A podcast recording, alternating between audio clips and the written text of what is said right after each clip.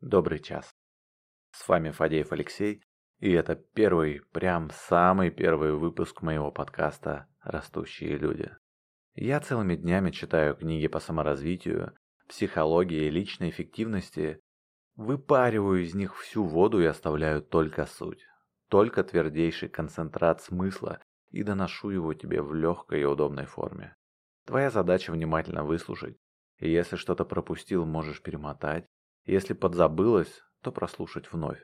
Но самое главное, просто важнейшее, это информацию превратить в знания. Как это сделать? Ответ прост. Сразу же начать применять их на практике. Воплотить нейронные импульсы, каковой пока является информация в твоей голове, в реальность. Тогда она станет знаниями. Тогда твоя жизнь начнет меняться, и поверь мне, ты уже не захочешь останавливаться и будешь переть как комбайн к более качественной и осознанной жизни. Между информацией и знаниями огромная пропасть. Информация это просто символы, как на жестком диске в двоичной системе, вот эти все единички, нолики, а знания это прикладная инструкция к изменению реальности. Например, ты страдаешь перепадами настроения и знаешь, что от этого может помочь допустим, а, отказ от курения, построение режима сна, изменение пищевых привычек и физические нагрузки, но не делаешь этого. Так вот, это всего лишь информация. Пока ты не попробуешь это сам, пока не убедишься, что это работает или не работает, то это так и будет оставаться информацией, и в твоей жизни не будет никаких изменений. Но если решишься и попробуешь, то будут два варианта – Качество твоей жизни изменится в лучшую сторону, эмоциональное состояние станет стабильным, и это отразится на всех сферах твоей жизни, или же в твоем случае эти методы не будут работать. Но это все же будет твоим знанием. Перейдем к самой книге. На первый выпуск я решил взять книгу по саморазвитию, которую прочитал лет пять назад. Она была одной из первых данного направления. И считаю до сих пор must-have, э, даже must-read Книга очень известная, называется «Семь навыков высокоэффективных людей» под авторством известного Стивена Кови. Такие издания мы не можем себе позволить пропускать, и поэтому я ставлю ее распаковку смыслов в первый выпуск. Перейдем к содержанию. Написана она довольно водянисто, много примеров и историй из жизни, но это не отменяет ее отличного стержня. Что ж, приступим. Для того, чтобы произвести в жизни легкие, относительно небольшие перемены, нужно изменить свое поведение и некоторые ключевые установки. Автор сравнивает основополагающие парадигмы с маяком, который помогает корректировать курс и не сбиваться с пути. Принципы, пишет автор, это те направляющие человеческого поведения, которые бесспорно обладают устойчивой и постоянной ценностью. Они фундаментальны. Они практически неоспоримы, потому что очевидны. Суть человека – это его повторяющиеся действия, привычки. Если кто-то привык принимать душ два раза в день, его сочтут чистоплотным человеком. Увидев молящегося, его сочтут религиозным. Какими привычками обладают высокоэффективные люди? Итак, автор любые навыки определяет тремя параметрами. Первый – знание. Что делать и зачем. Второе – это умение, как делать. Третье – желание, хотеть делать. Значит, для развития какого-либо навыка нужно задействовать все три параметра, то есть изучить теорию, научиться пользоваться ею в практической деятельности и понять мотивацию по ее использованию, как и с материалами данного подкаста, кстати. Первые три навыка, о которых говорит автор, относятся к внутреннему миру человека и являются основой характера. Следующие три навыка относятся к внешней эффективности, а последний навык является связующим для всех остальных. Стивен утверждает, что эффективность – это прежде всего баланс между желаемой целью и затраченными ресурсами. И вообще, баланс, он же гармония, это самое важное в жизни, по моему личному мнению. Первый навык называется «быть проактивным». Под проактивностью подразумевается, что ты сам полностью отвечаешь за свою жизнь, за текущее положение, и у тебя всегда есть свобода выбора. Многие люди думают, что их жизнь изменят какие-то волшебные события, или что кто-то другой сделает их счастливым. Но успех на стороне тех, кто занимается не разговорами, а решением проблем, ищет возможности, проявляет инициативу и всеми силами старается добиться своего. В повседневной жизни, при любых проблемах и радостях, существует некий раздражитель, на который вы непременно отреагируете. И между раздражителем и вашей реакцией есть свобода выбора, как именно вы отреагируете. Свобода выбора содержит в себе те уникальные качества, которые делают нас людьми. Речь идет о воображении, совести и воле. Но каждый человек волен выбирать, как проявлять эти качества, быть ли ему реактивным или проактивным. Например, если вас считают упрямым, у вас есть свобода выбора. Продолжить всегда настаивать на своем, оправдывая себя генами отца – это реактивность. Или же начать работать над собой, учась использовать упрямство там, где это действительно необходимо. А вот это уже проактивность. Реактивный человек управляется обстоятельствами, проактивный управляет обстоятельствами сам. Они используют разные способы формулирования мыслей. Реактивный человек скажет «я был вынужден», а проактивный заявит «я выбираю». Даже заботятся они о разных вещах по-разному. У каждого из нас есть определенный круг забот. Одна часть забот подвластна нашему влиянию, а другая нет. Первую часть можно обозначить как круг влияния, входящий в круг забот. Проактивные люди стремятся расширить свой круг влияния, максимально точно и объективно оценивая свои силы, сосредотачиваясь на том, что они могут изменить.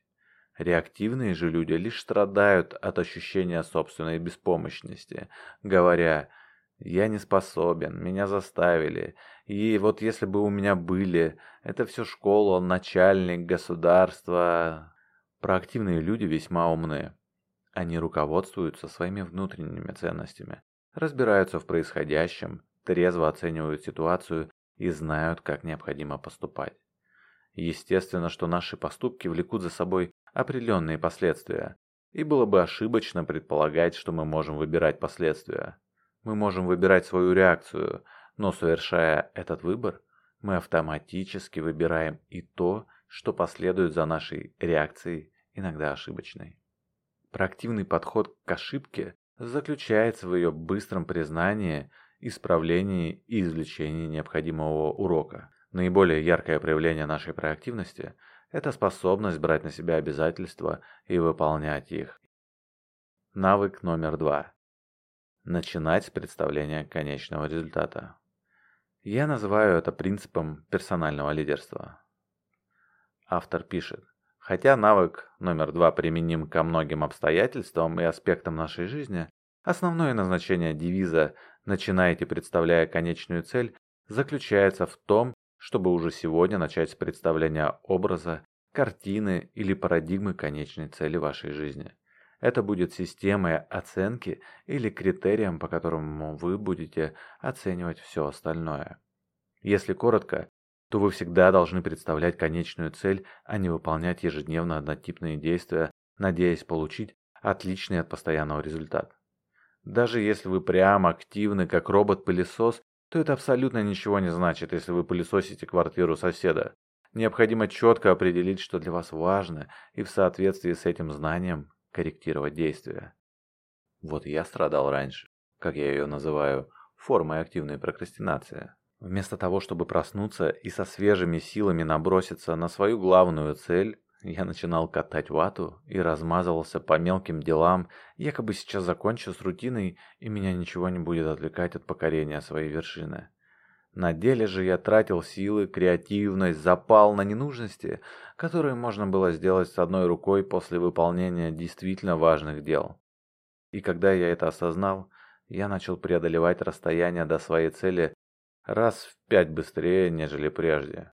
Принцип «начинайте, имея конкретную конечную цель» основан на утверждении Стивена Кови, что все создается дважды, принцип двух творений. Дом, который вы строите в реальности, уже был построен в ваших мыслях, а небольшой магазинчик рыболовных снастей был создан в вашем воображении. Но вы не просто фантазируете, а продумываете каждую мелочь, составляете сметы, чертите план помещения, изучаете основы маркетинга или набираете профессионалов. Начинать, представляя себе конечную цель, значит подходить к своей роли родителя, как и к другим своим ролям в жизни, с ясным пониманием своих ценностей и направления движения. Это значит быть ответственным за свое собственное первое творение и переписать самого себя так, чтобы парадигмы, из которых вытекает мое поведение и мои установки, соответствовали моим глубинным ценностям и находились в гармонии с моими принципами. Автор призывает разработать собственную конституцию, так называемую конституцию жизни. В ней должно быть очень четко прописано, каким бы человек хотел бы быть и что делать на жизненном пути. Это будет стандарт для ваших поступков и основа для решений. Например, если в вашей миссии указано, что вы всегда будете уважительно относиться к окружающим, то вы не позволите себе накричать на подчиненного или оскорбить своего сына. Конституция всегда будет открыта, и когда ты решишь, куда тебе двигаться, ты получишь базу для развития проактивности. У тебя будет своя система ценностей, которая станет направлять все действия. И это можно будет считать жизненным компасом, следуя указаниям которого ты начнешь ставить правильные цели. Третий навык автор называет «Уделяйте главное внимание главным вещам». Известная телеведущая Опра Уинфри сказала «Да, я знаю, что говорят вам люди, у нас нет времени. Но если у вас нет времени на то, чтобы один вечер или хотя бы один час в неделю проводить всей семьей, значит семья для вас не является приоритетом. Этот навык не имеет смысла без реализации двух предыдущих. Только поняв, кто ты и чего хочешь, можно начать управлять своей жизнью. Под управлением имеется в виду анализ ситуации, вычленение главного и второстепенного, составление плана действий и его последовательная реализация. Но управлять собой и жизнью можно лишь, если вы имеете свою волю, свое критическое мышление, а не слепо следуете за стадом. Эффективное управление состоит в том, чтобы сначала делать то, что необходимо делать сначала. Если лидерство определяет, что именно необходимо делать сначала, то управление выполняет это в первую очередь изо дня в день, минута за минутой. Управление – это дисциплинированность, следование установленному порядку исполнения.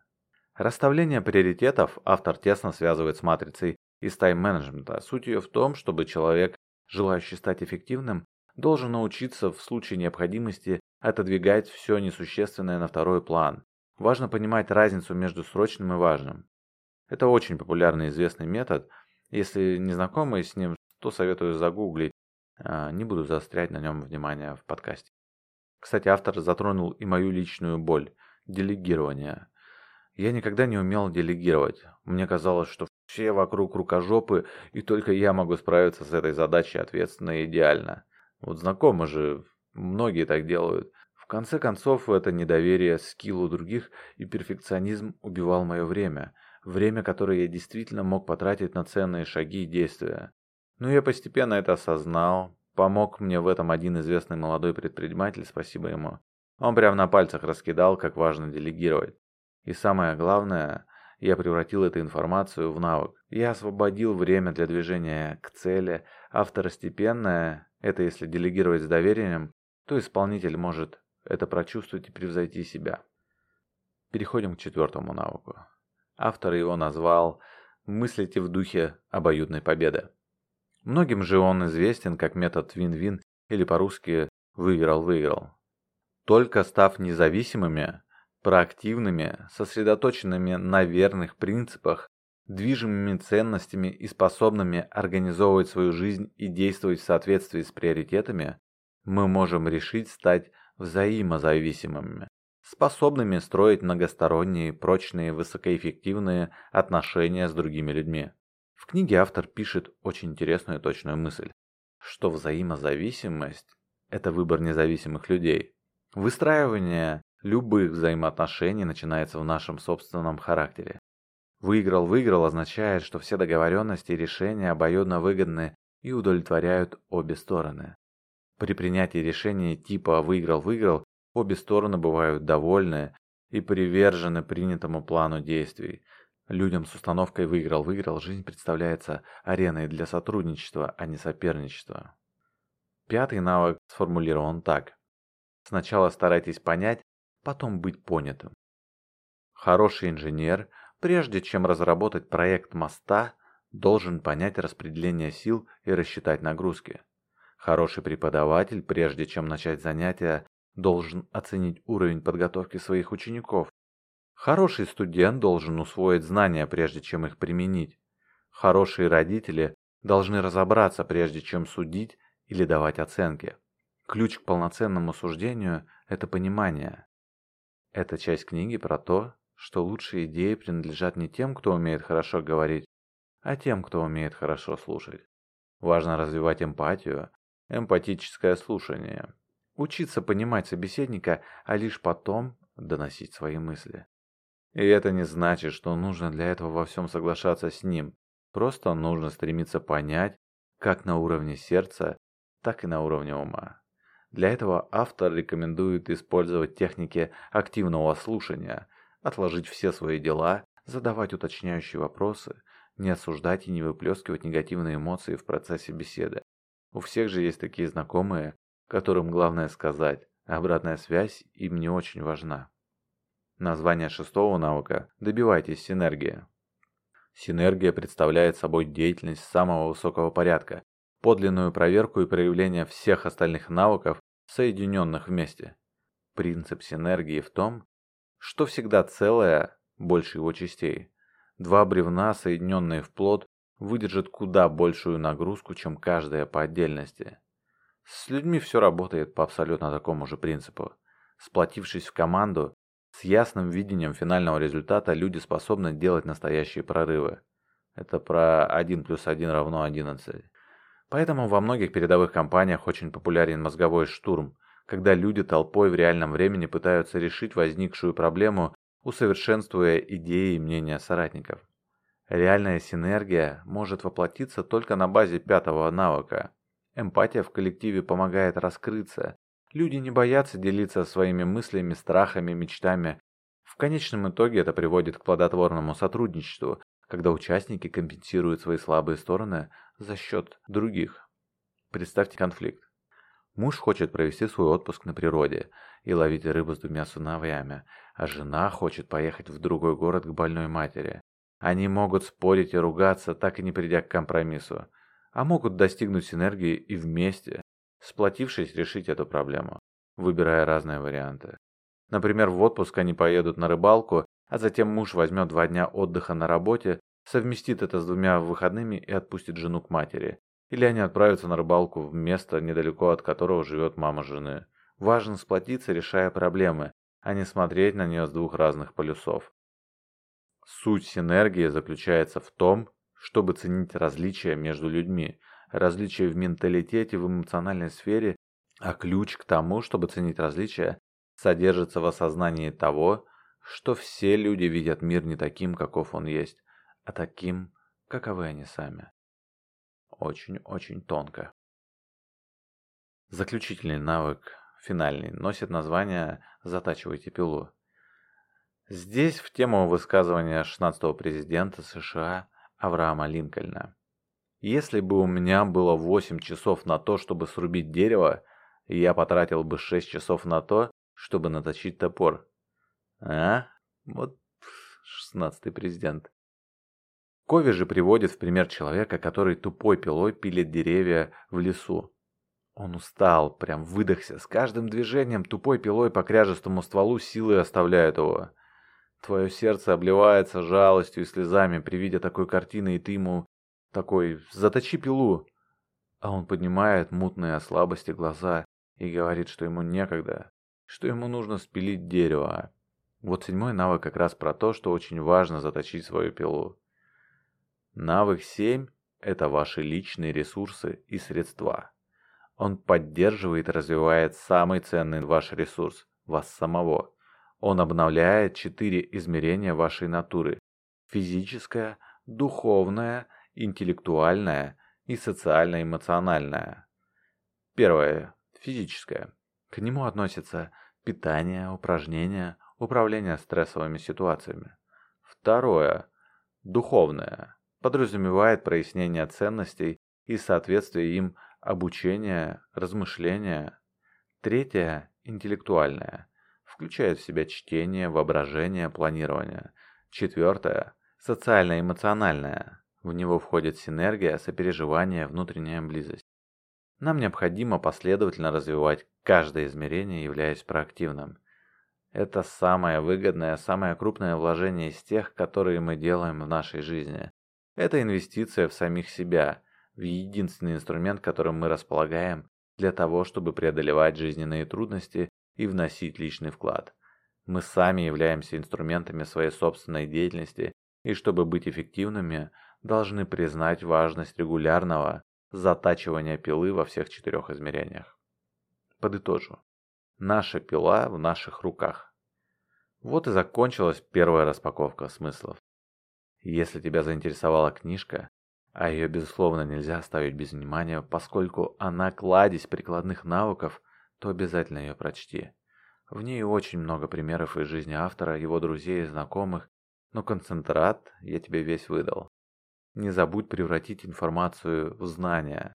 Начни использовать хотя бы часть навыков, и прогресс жизни просто удивит тебя. И еще.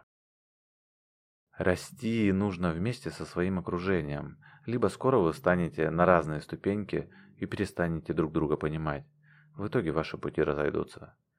Поэтому кидани, пожалуйста, ссылочку на мой подкаст своему близкому человеку, с кем хочешь топать по жизни и ловите синергию, а я обещаю распаковывать смыслы всеми силами. И в финале каждого выпуска будет рубрика «Инсайты личностей». Фраза, высказывание с нагрузкой на подумать от сильных и успешных мира сего. Сегодня будет мысль от Уоррена Баффета, легендарнейшего инвестора из завсегдатая списка Forbes. Какими бы талантливыми вы ни были, и насколько бы сильно ни старались, Некоторые вещи просто требуют времени. Вы же не можете родить ребенка за месяц, оплодотворив 9 женщин. Пока.